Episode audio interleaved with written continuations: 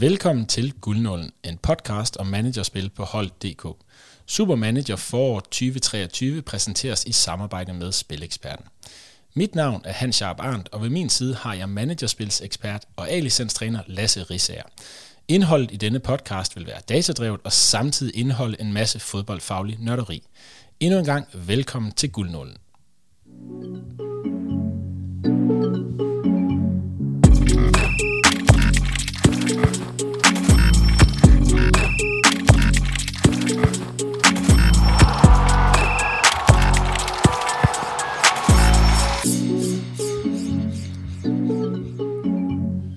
Velkommen til, Lasse. Mange tak.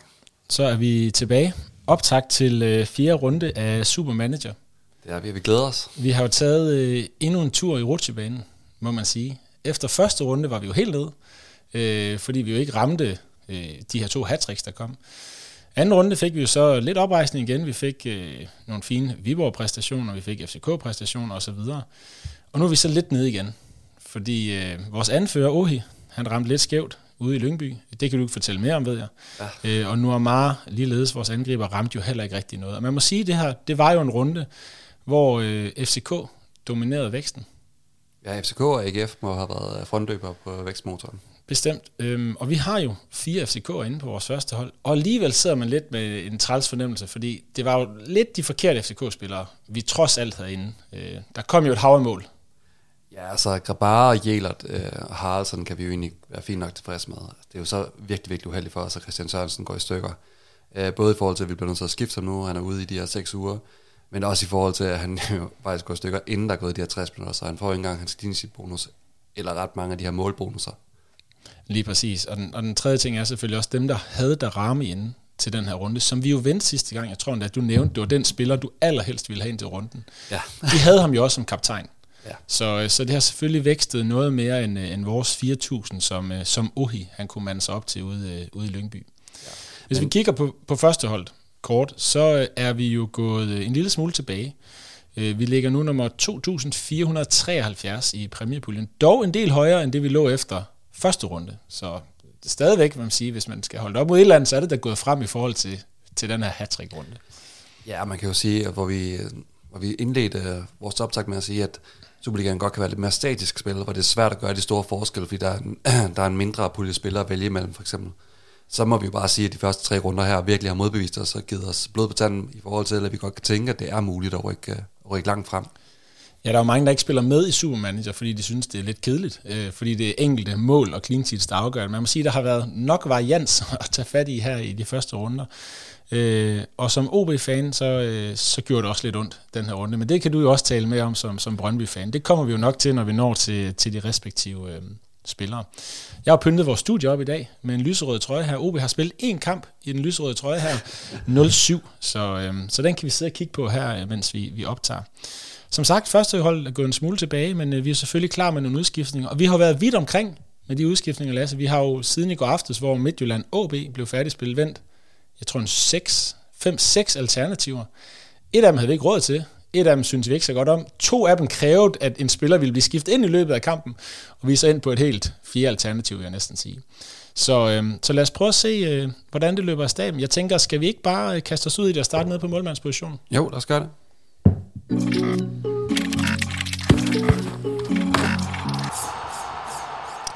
På mål, der havde vi FCK's Kamil Grabata. Han har holdt nullet i de første tre runder af spillet. Han genererede en vækst her på 182.000, ikke mindst på grund af syv scoringer fra hans øh, holdkammerater længere frem på banen. Vi vælger øh, at holde fast i Kamil Rabatter. Vi tror stadig, at FCK de har nogle clean sheets i posen. De ser velsmurt ud. Øhm, hvilke alternativer er der? For jeg kan vist godt sige øh, på, vores, på vores begge vegne, det er en spiller, vi holder fast i. Ja, det er klart. Altså 45% sandsynlighed for clean sheet og 61% sandsynlighed for sejr ud mod Horsens. Det holder vi klart fast i.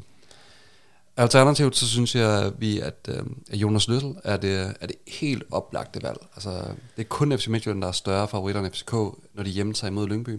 Og vi ser rigtig fint med de i Løssel, der har lav popularitet og 45% sandsynlighed for clean sheet. De møder Lyngby, øh, og det er altså et mandskab, der ikke er voldsomt potent rent offensivt. Øh.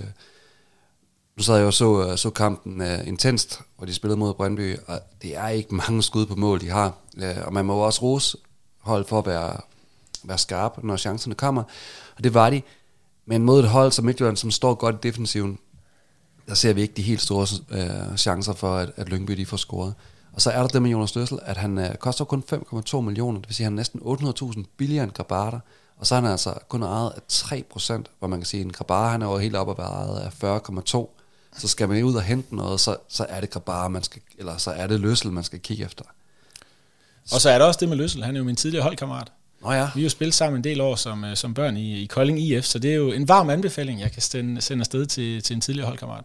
Ja, og ellers så vil jeg sige, altså hvis vi lige skal nævne to bobler til det, og vi, øh, vi ser det reelt, altså vi ser det som bobler, så skulle det være Jesper Hansen og Karl Gren fra, fra Randers. Og det er sjovt, for de to møder jo hinanden men som vi sad og snakkede om inden her, altså det er den mest oplagte 0-0-kamp, øh, Øh, vi overhovedet kan se. Altså to hold, der er bedst defensivt, som begge to godt kan leve med et uafgjort resultat. Det kunne sagtens øh, blive 0-0 der, og så står de også begge hold med, øh, med fine kampe i, i den sidste runde af grundspillet. Ja, det bliver jo spændende. Top 6 bliver også afgørende for, øh, hvilke spillere man, øh, man køber ind. Og øh, vi har i hvert fald valgt i den her runde, vi er nået til at lade lidt være i banken, fordi vi tror, at den næste runde kan blive en, en lidt større transferrunde for rigtig mange hold, når man kender i hvert fald nogle af de hold, der ikke er kommet med i top 6. Og jeg kan jo lige spørge dig her nu, når vi har målmandsposten, hvor der er ikke så mange spillere at vinde. Tror du både Midtjylland og Brøndby kommer i top 6? Nej. Det giver i hvert fald nogle muligheder, men det kommer vi jo den grad øh, tilbage til øh, næste gang. Så på målmandsposten, der vælger vi altså at holde fast i Kamil Grabata, og vi går en tand frem på banen til forsvaret.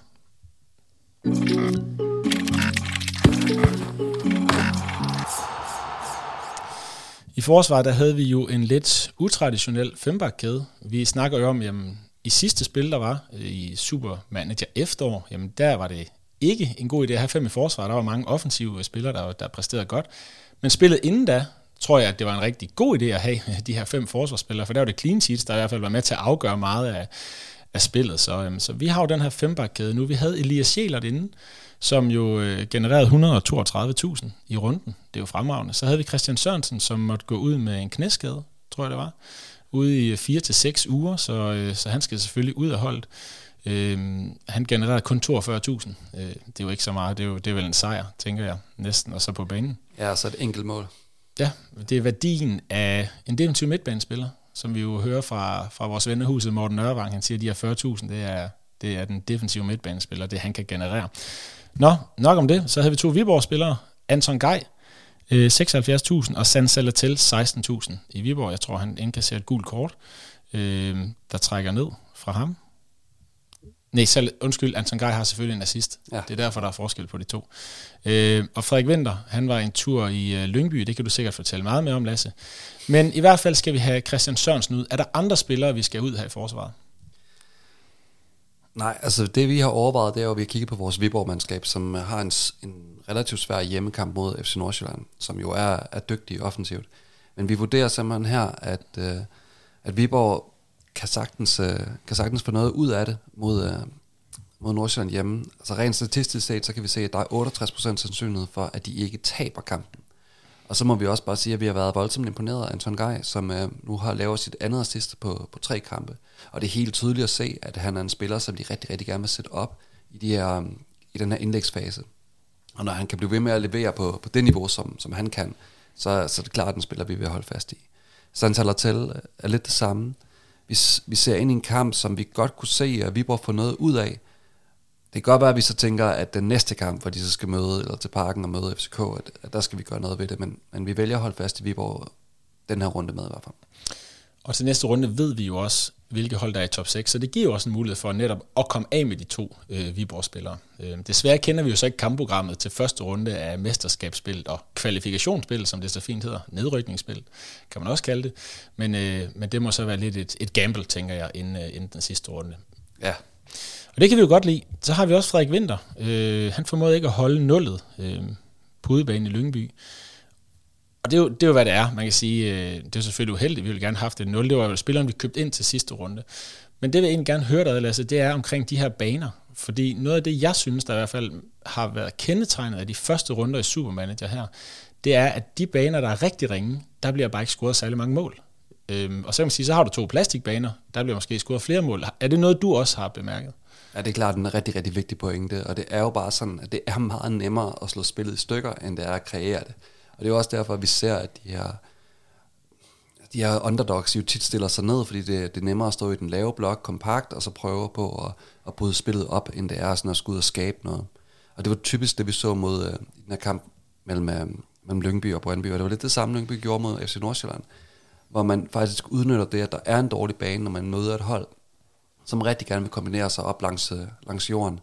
Og det havde, de jo, øh, det havde de jo held til. Men jeg må også sige, det er ikke fordi, vi sådan er voldsomt bekymret på Brøndbys vegne. Altså sådan, jeg, sad, øh, jeg så en, en statistik bagefter, som viste, at, at i 8% af tilfældene, så burde Lyngby have vundet den her kamp. Så, så det er jo en statistisk outlier, at det her rent faktisk kommer til at ske. Det er godt hættet ind, og det er slet ikke det. Men, men vi ser stadigvæk fin værdi i at, i at beholde Frederik Winter. Og Brøndby er jo faktisk rundens tredje største favorit, når de hjemme tager imod uh, Silkeborg. Og det er også dem, der har tredje største sandsynlighed for clean sheet. Derudover så kan man sige, at Kevin Schempe, han fik jo en karantæne, og til sig her med, hvor han trækker gul kort ud mod Lyngby. Så vi er jo 100% sikre på, at Frederik Winter i hvert fald holder sin plads ind i centerforsvaret. Det lyder godt, men vi tager i hvert fald Christian Sørensen ud. Jeg kan jo godt afsløre, at vi tager ikke nogen forsvarsspiller ind her, så vi går over til en, en firebakkæde i stedet. Og du havde også egentlig en meget god pointe, Lasse, inden vi startede med op til, at når man spiller 4-4-2 i managerspil, så er man ikke begrænset af, at en kæde er låst ved, at du ikke kan hverken tilføje eller øh, hvad kan man sige, fratage en spiller øh, fra den kæde. Så det giver os også fleksibilitet til den kommende runde, hvor vi jo netop kender det her top 6-spil. Vi tager ikke nogen spillere ind ned i forsvaret, men hvilke alternativer kunne man overveje her til øh, runde 4? Altså Kevin Dix, 4,7 millioner fra FCK, øh, han er ejet af 2,6 procent og møder jo Horsens ude, og så har de så Viborg hjemme.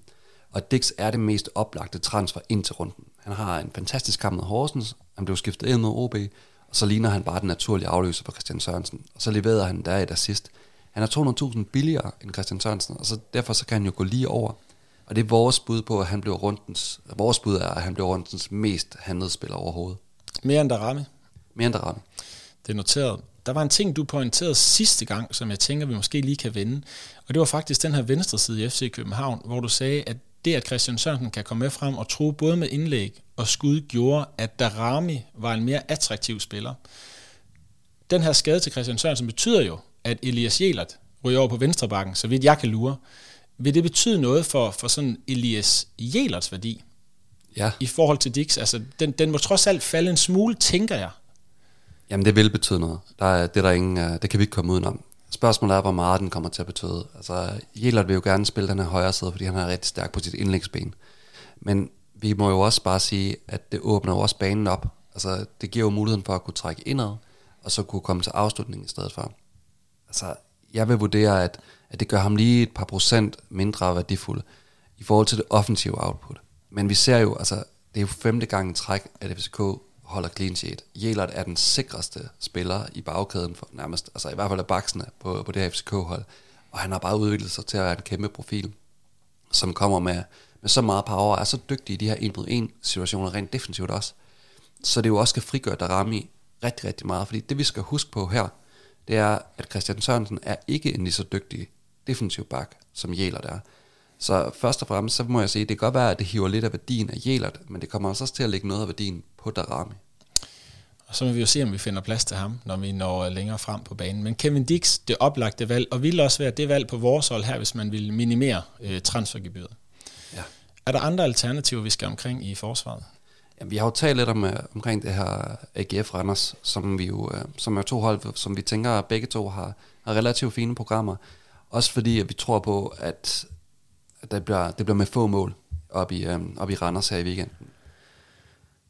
Mm, Jan Bisek nævnte vi sidst og sagde, jamen, altså det kan godt være, at det ikke var ham, der havde scoret endnu. Det havde været Tinger, men han var ham, man sigtede efter på dødbolde. Og det er jo rart, når, når de så lige går ud og kvitterer bagefter med, med en scoring. Så Jan Bisek er bare utrolig stærk på de her dødbolde, og en, og en spiller, man, man klart søger rigtig meget fra AGF's side, og hver gang man har mulighed for at få ham med frem, som vi også nævnte sidst, jamen, så gør man det. Så det er jo en klart en spiller, vi, vi gerne vil anbefale igen. Man kan jo sige, at de står med et rigtig fint program. Skulle det ende med, at AGF lige præcis missede top 6, så, så vil jeg næsten sige, at en basic er et must-have, fordi at, så vil de virkelig stå med muligheden for rigtig, rigtig mange clean sheets. og et rigtig stort offensivt output. Vælger man at tro mere på Randers, så synes jeg, at vi skal fremhæve den nye mand, Karl, øh, Karl Johansson, som står til 3,3 millioner og kun har ejet 1%.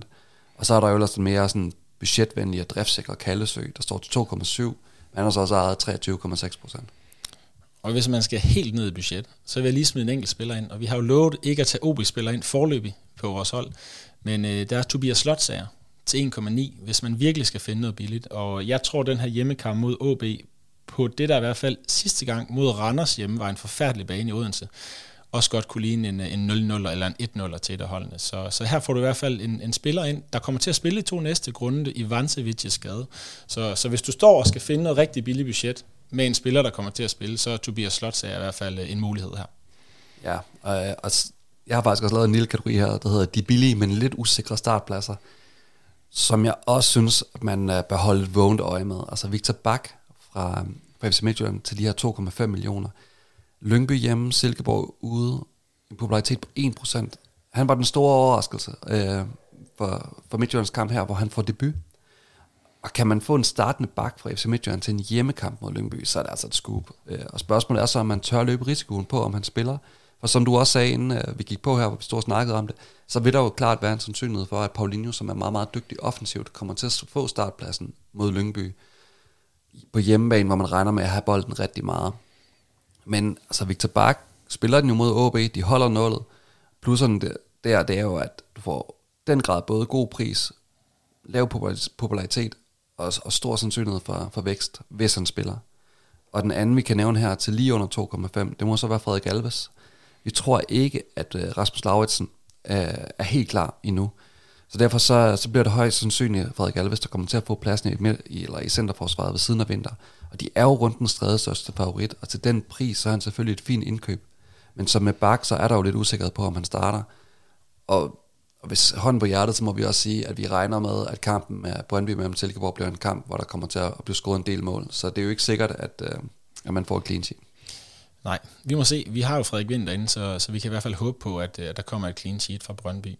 For at opsummere forsvarskæden, Christian Sørensen ryger ud. Vi har fem inde nu, derfor ryger vi ned på fire i den bæreste kæde, og vi bevæger os frem mod midtbanen.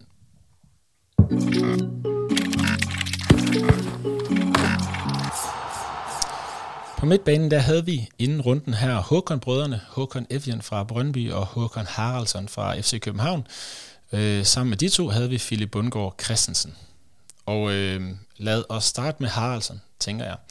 Haraldsson er jo faktisk den spiller, der står til at blive spillet fri, da OB får det her første røde kort. Og det var blevet en oplagt scoringschance. Så jeg vil sige, som OB-fan, det røde kort er godt nok. Selvfølgelig er det surt med, med rødt kort, straffe og to dages karantæne. Øh, men det er jo nu engang sådan reglerne er. Og Haraldsson ville have fået den oplagte chance der.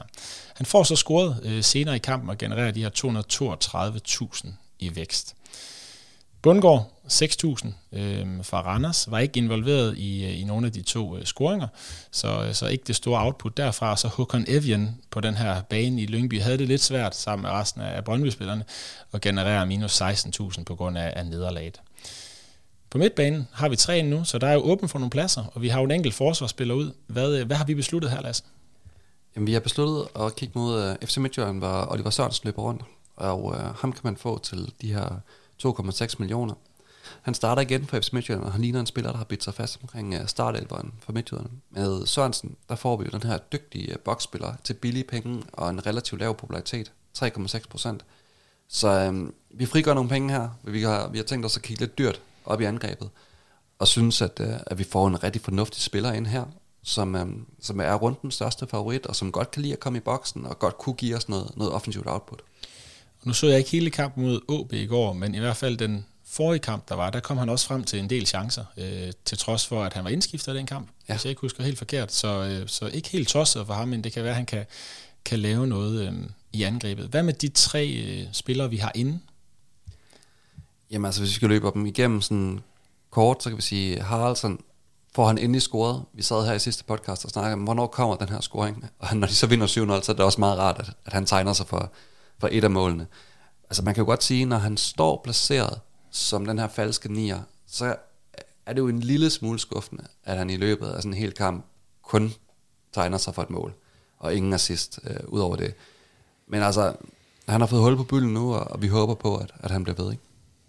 Så ham holder vi. Har jo det her rigtig, rigtig gode program mod, mod AC Horsens. Og generelt kan vi jo sige omkring FCK, at spørgsmålet er ikke, hvilke FCK, eller om man skal have fire FCK, det er hvilke FCK'er man gerne vil have, for det er uden tvivl det bedste hold i ligaen lige nu.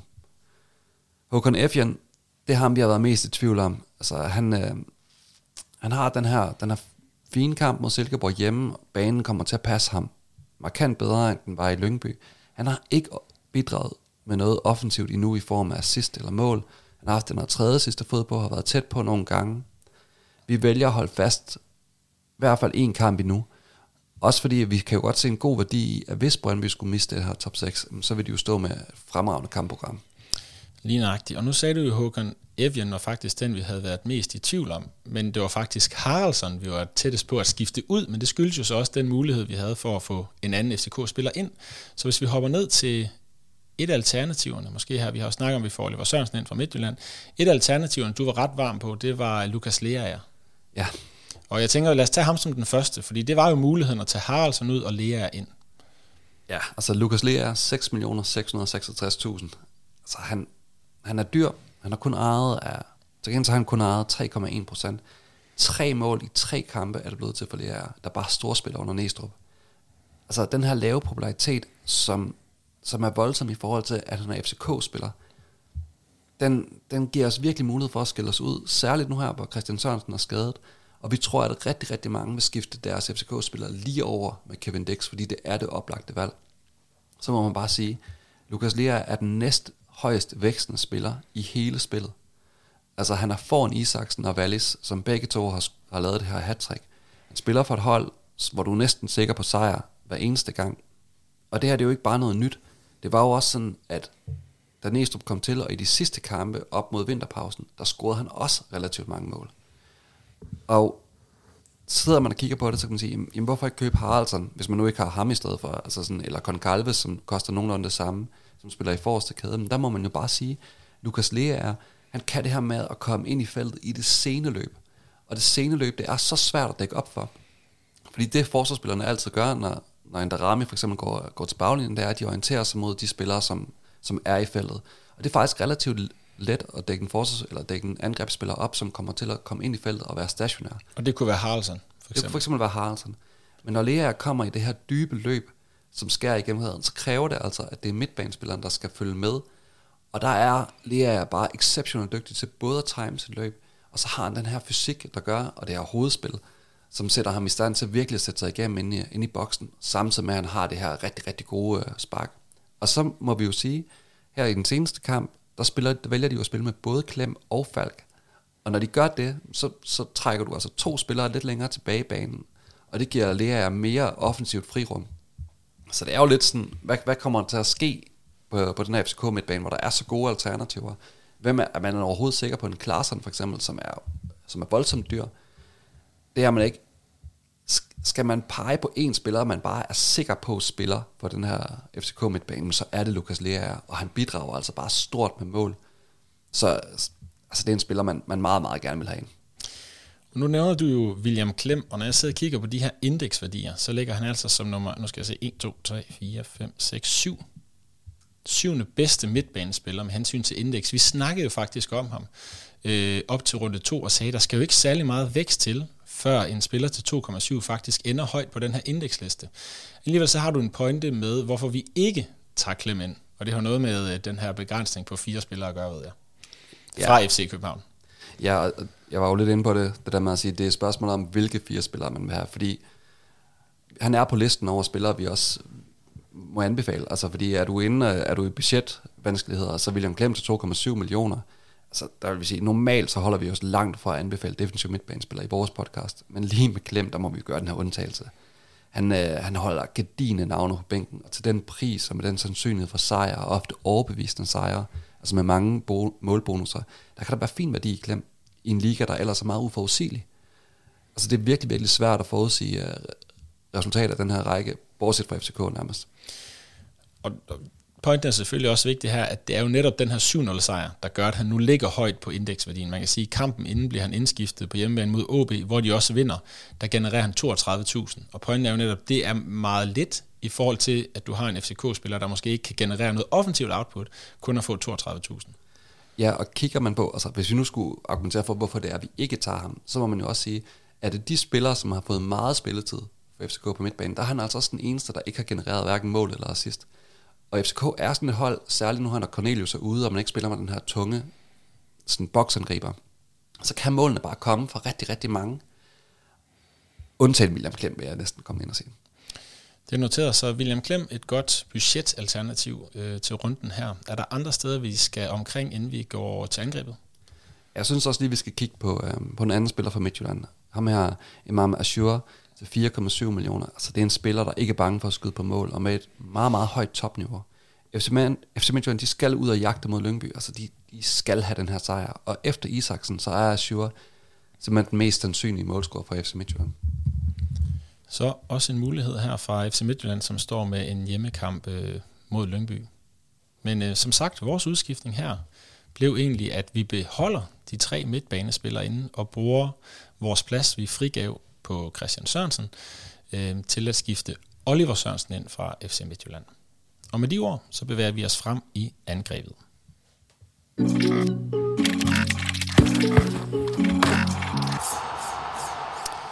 I angrebet tænker jeg, at vi lige starter med Ohi, fordi øh, nu er der sikkert mange, der tænker, okay, jeg kan skifte ham til Darami, nogle andre varme angriber. Men han kom jo frem til chancerne her mod Lyngby. Hvorfor fik han ikke scoret? Ja, altså hvorfor har man ikke scoret? Jeg kan sådan sige, øh, han har en fin afslutning, hvor det bare er en virkelig, virkelig god målmandspræstation uh, øh, præstation fra Lyngby, der, der holder ham fra det. Han gør de rigtige ting. Øh, jeg synes, at uh, Freja Alexandersen, Lyngbys træner, siger det meget godt i pauseinterviewet, hvor han bare siger, altså han er, han er vild ham der, oh, han er ikke med i noget, og så, så kommer han alligevel frem til to kæmpe store chancer. Han er bare god. Og det er han, altså, altså er han jo en af de få spillere sammen med Patrick Mortensen, som bare lever af at være i feltet, og de spillere er bare værdifulde i de her managerspil. Ja, man kan sige selv med den, med den beskedende vækst på 4.000 her, så havde han stadigvæk indeksmæssigt den fjerde bedste performende angriber, kun overgået af Darami, som jo fik den af en kamp, der var, der var super god, øh, Fagir, som, som startede ude, og så Alfred Finn Bukkerson, øh, som har scoret to mål nu. Så det er jo også en god angriber at have haft inde, ja. for at sige det kort. Så ham beholder vi til, beholder til runden her mod Silkeborg, som jo godt kan blive en interessant kamp, fordi det kan jo godt være, at det er to hold, der skal ud og jagte en sejr her, for at holde, holde liv i top 6. Du sagde inden her, du tror, det kræver to sejre for Brøndby, for at de kommer i top 6. Ja, det tror jeg. Og jeg, jeg tror, jeg har, jeg har forholdsvis uh, god mavefornemmelse i forhold til den her kamp mod Silkeborg, som de møder hjemme. Til gengæld så tror jeg, det bliver rigtig, rigtig svært i farven. Det bliver spændende. En spændende sidste runde, hvor alle kampene jo spilles samtidig, skal vi også lige nævne. Så i næste runde kender vi jo alle startopstillingerne. Derfor er vi jo travlt. Vi skal jo på stadion, så det kan være, at vi lige skal have, øh, have lidt tid hjemme, inden vi tager der ned, for at være sikker på, at vi har internetforbindelse til at kunne lave vores, vores udskiftning. Ja, det er en kæmpe luksus. Det tænker jeg, det, det er vi nok nødt til lige at, at trække den lidt til, til kort inden kampstart mellem øh, AGF og OB. Øhm, OH beholder vi inden. Øhm, Nuamar? Nuamar har vi øh, besluttet os for at skifte. Øhm, det gør vi blandt andet, fordi at vi også gerne vil ud og skabe noget varians. Nuamar han har ejet de her 54% i spillet, og har ikke rigtig ramt det niveau, vi havde håbet på indtil videre. Han har set rigtig, rigtig god ud i træningskampen, men som du også var inde på i forhold til det her med, med lidt svære baner, der, der har han haft det svært, og, øhm, og har ikke rigtig fået, fået sit spil til at flyde, sådan, som vi ellers har set det. Han står med et ret svært kampprogram. De skal en tur til Viborg nu, som er, som er dygtige uh, til at dæmme op for, for Nordsjælland, synes vi. Og så slutter de af med en kamp mod Brøndby, som vi sådan ser som ikke en oplagt sejr til Nordsjælland i hvert fald. Og det skal selvfølgelig også noteres, når du nævner Viborg her, at vi beholder de to Viborg forsvarsspillere inde. Så vi håber jo lidt, at der kan komme et clean sheet fra Viborg. På den måde spiller det jo også godt i hak med at tage vores FC Nordsjælland angriber ud. Ja, altså det er klart, at det konservative valg i hele den her runde havde jo bare været at skifte Christian Sørensen for Kevin Dix. Og så minimere transfergebyret, så vil du få en spiller ind, som har stor clean sheet værdi og nok skulle bidrage til sit. Men det vi har valgt at gå ud og gøre nu, det er, at vi spiller den lige en lille smule mere aggressivt. Vi vil gerne ned i popularitetsprocenter, og så vil vi gerne optimere vores muligheder for at få højst mulig vækst. Og derfor så vil vi gerne stå med et hold, hvor vi ikke har nogen, der møder hinanden internt. Og det slipper vi for, når vi, når vi skifter Ernest øh, Normar ud, og beholder vores Viborg-spillere. Hvem skal ind? I stedet for Normar, nu går vi dyrt. Ja, altså... Um, Cornelius. Mohamed Darami. ikke Cornelius. Uh, Mohamed Darami, han spiller bare bedre og bedre. Uh, og en Darami i det spilhumør er, er simpelthen for dygtig til Superligaen. Han er den spiller, vi helst vil have ind til runden den her gang, og det var også den spiller, vi helst vil have ind til runden sidste gang. Han store trives, når FCK er uden den her klassiske nier, og han får lov til at gå mere direkte mod boksen. Og jeg var også inde på det tidligere, med Elias Jelert bag sig, så får han en spiller, som er endnu dygtigere defensivt, og det må frigøre ham yderligere fremadrettet. Altså det, der er så meget selvtillid på Drami nu her. Altså en ting er, hvad han gør i, i Superligaen. I pokalen starter han ude, bliver skiftet ind, går ind, afgør det hele, øh, for scoret. Og så er han bare begyndt at gå på kassen. Altså de her, de her lidt spidse vinkler, som han også skyder fra, det, er, det er bare det, vi gerne vil se rent managermæssigt. Og selvfølgelig forventer vi ikke, at de kommer til at score syv mål hver gang. Jeg kunne høre, at de var ekstremt glade for deres offensivt output, hvilket også er forståeligt FCK her, men de spiller sig selv mod ni spillere, skal man huske. Så, så må ikke der i hvert fald kan komme noget fra Mohamed Darami, men nok lidt mindre, end, end vi har set i den seneste kamp. Ja. Så Darami beholder vi inde. Øhm, en spiller, jeg gerne lige vil vende, inden vi snakker alternativ, det var faktisk Wahid Fagir. Øh, fordi vi snakkede jo om ham i seneste podcast, og sagde, at vi var lidt påpasselige, fordi han jo udgik med den her mindre skade i hoftebøjeren. Han blev jo også skånet i, i seneste kamp her, hvor han i hvert fald starter ude. Så, øh, så der fik vi i hvert fald ramt, øh, hvad kan man sige, ikke en indskiftning rigtigt, men en, en spiller, vi vælger ikke at tage ind på holdet. Ja, vi var faktisk både på passelig i forhold til det her med skaden, men så snakker vi også om, at han er ikke en klassisk FC Nordsjælland spiller, fordi han, han ikke bidrager lige så aktivt i det her presspil, som de er så glade for derovre. Så, så han er sådan, altså han er ikke en spiller, man bare 100% starter hver gang. Og nu tænker jeg, nu er vi omkring et, et rigtig dyrt alternativ. Det er jo, ikke, det er jo øh, vores indskiftning, Mohamed Darami. Hvis nu man vælger at øh, gå lidt billigere og tage Dix ind i stedet, og skal finde en billig angriber, fordi man måske stadigvæk gerne vil have Nuama ud, er der så nogle billige alternativer til runden her? Jamen det er der. Og den første, vi vil nævne, det vil være Arl Simsier fra FC Midtjylland. Vi vil rigtig gerne have Midtjylland spiller ind til den her kamp mod Lyngby øh, på hjemmebane.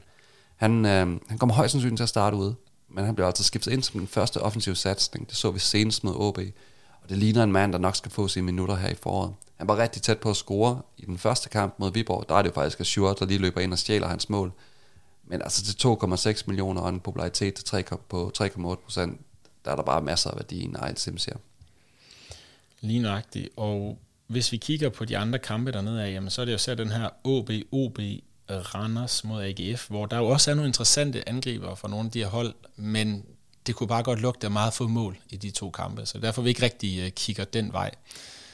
Øhm, er der andre angriber, vi skal have med her? Altså skal vi nævne en tal, så, så synes jeg, at Jata fra Viborg er forkert prissat.